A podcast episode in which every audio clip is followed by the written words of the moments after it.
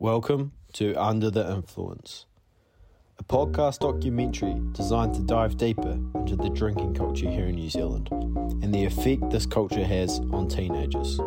A quick warning this episode contains explicit content and language. And if you don't like it, then you probably don't drink piss at a rate of knots, you fucking loser. Yeah, go again,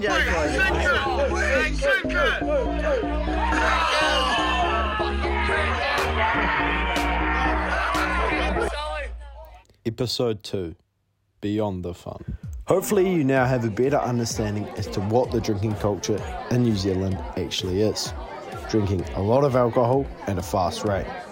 Because of this new knowledge, we are now able to explore the effects that this culture has on teenagers. In this episode, we will look specifically at the physical effects that this binge drinking culture has on teenagers. These being both the damage that consuming alcohol has on teenagers' body functions, more specifically the brain, and also the physical harm and violence that teenagers are subject to due to alcohol. I spoke with Paul Dillon, a director of drug and alcohol research at Training Australia, who is also involved heavily with school communities and young people across Australia and New Zealand. Here's what he had to say. Well, we certainly know a lot more about brain development than we used to in the past.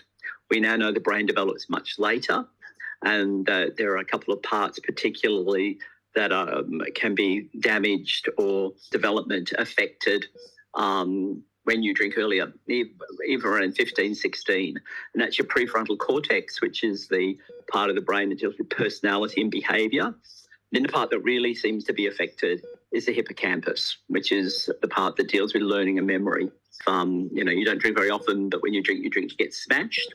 Or if you drink regular, regular drinking as well, around that age of 15, 16, 17, the evidence suggests that, you know, you could lose about 10% of your hippocampus activity, learning and memory. Drinking, particularly drinking to excess or regular drinking during your teen years, it's about a loss of your potential. You won't be as the best you can be. The trouble with alcohol, long term effects of alcohol are that they're catastrophic. I mean, you know, in terms of the number of people who die every year from alcohol related problems, whether it be you know, liver disease or um, heart problems or whatever. I mean, I've been involved with quite a few deaths, unfortunately, over the years of young people who made silly decisions and loss of inhibitions, uh, making dumb choices.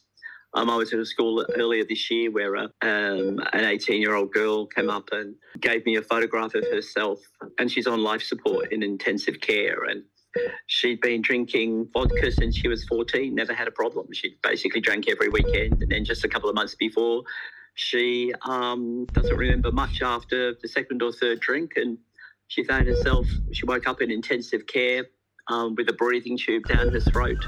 Unresponsive at this time. Sir, can you hear me at all? Claire McComb, MedStar Alpha 109. I was drunk. I was sad. I was confused. I had broken up with my girlfriend, so I decided to take the pain by going to a party with one of my boys. Now, I hadn't been out for the last couple of weeks. When I got to the party, it was pretty chill. There was a few fellas I knew that were just chilling around having a few brews. So I walked up to them and I was just one one conversation from another, and that uh, ended up getting a bit hectic when I had, uh, sat next to one of my mates I hadn't seen in a while. Ended up owing him 50 bucks from something. That, uh, and anyway, next minute we're on the road and I was like, oh fuck this man, I'm just gonna go home. And that, uh, he didn't want me to go home obviously, he wanted me to whip up my bank account and pay him some money. So he swings at me, hooks me with a left hook.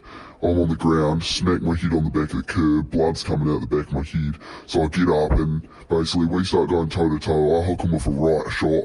He falls over. We basically grabbing each other around the collar, just swinging. I'm swinging, he's swinging. Then one of his bros comes in the back, pops off the back of my head, eh? Just smacking me in the back of the head, kingpinning me. I'm on the ground. One of my mates just jumps in. He's like, gee, the bro's getting wasted. Anyway, he comes in, smacks him, and anyway, it's like a 7v7 on the road, eh? And I think just every time either me, my mates, or anyone's drinking really, it's just a fighting mood all round. Nah, most weekends I'll be getting into fights, eh? Fuck, I don't, I can't remember the last weekend I went without having a fight, to be honest. But, uh, something about it, drinking and me fighting. I'm just always looking for a scrap, eh? This situation that the anonymous team found himself in is not a one off occurrence. I myself have seen many situations like this happen firsthand. Teens under the influence of alcohol, typically males, being overly aggressive with each other for no good reason. Anytime there is alcohol involved in social events, fighting is definitely part of the scene. Whether that be at a party or at the clubs in the Christchurch city centre, as soon as people get drunk, they start fighting each other.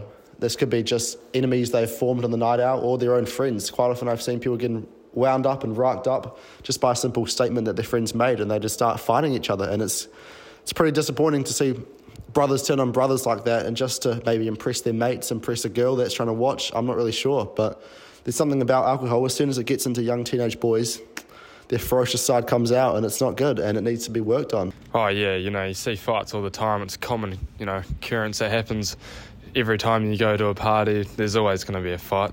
Yeah, it's pretty common. I've, I mean, I've seen a few. I think it tends to be something people like to do when they're drunk. Oh yeah, I see them all the time actually. Uh, never participated in any, but I've witnessed a few.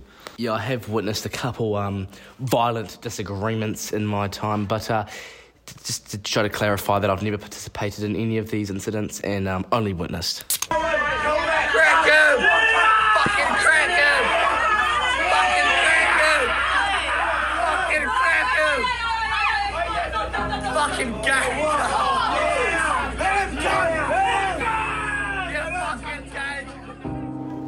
But why does this happen? It is a proven fact that alcohol has major ramifications on people's decision making, especially teens. Paul Dillon mentioned earlier that one of the major brain functions affected by alcohol is the prefrontal cortex. This area of the brain is directly correlated with decision making, and if it is impaired, people's decision making becomes questionable. The prefrontal cortex is not the only area of the brain that is affected by alcohol. Another area being the amygdala. The amygdala is responsible for our ability to sense fear and negatively affects people's ability to sense when various situations they put themselves in can be harmful to either themselves or others. These impaired brain functions and the New Zealand drinking culture environment could be the reason as to why situations like the one the anonymous teen recounted are so common in New Zealand. How much of the fights would be alcohol fueled? I mean, just about all of them? At this time, yeah, 90, percent of them, yeah. Alcohol fueled or relationship fueled, but probably both usually. Yeah. yeah. More of a problem than, than the drugs. I mean, people freak out about P, etc., but booze causing cause you more more trouble? Definitely more uh, violence on a Friday, Saturday night as a result of alcohol in town. Yeah, definitely. Yeah, creates a lot of victims too. It's not just what people are going to do when they're intoxicated. It's also what other people are going to do to them when they're not aware of their surroundings. You know, pretty vulnerable, eh? All right, we've got an issue over here, do we? There's a man inside the bar who's being incredibly violent, white shirt, blood all over, and threatening to attack everyone. I just don't think people understand how destructive people can be to either themselves or others under the influence of alcohol. Economists have estimated that issues associated with alcohol, like fights, deaths, and car accidents, are estimated to cost nearly 8 billion New Zealand dollars a year. With more than 800 New Zealanders dying each year from their drinking, that's more than two per day. It's a real issue in New Zealand and something needs to change. Hopefully, this episode has given you an idea around what physical issues and consequences alcohol can cause teenagers.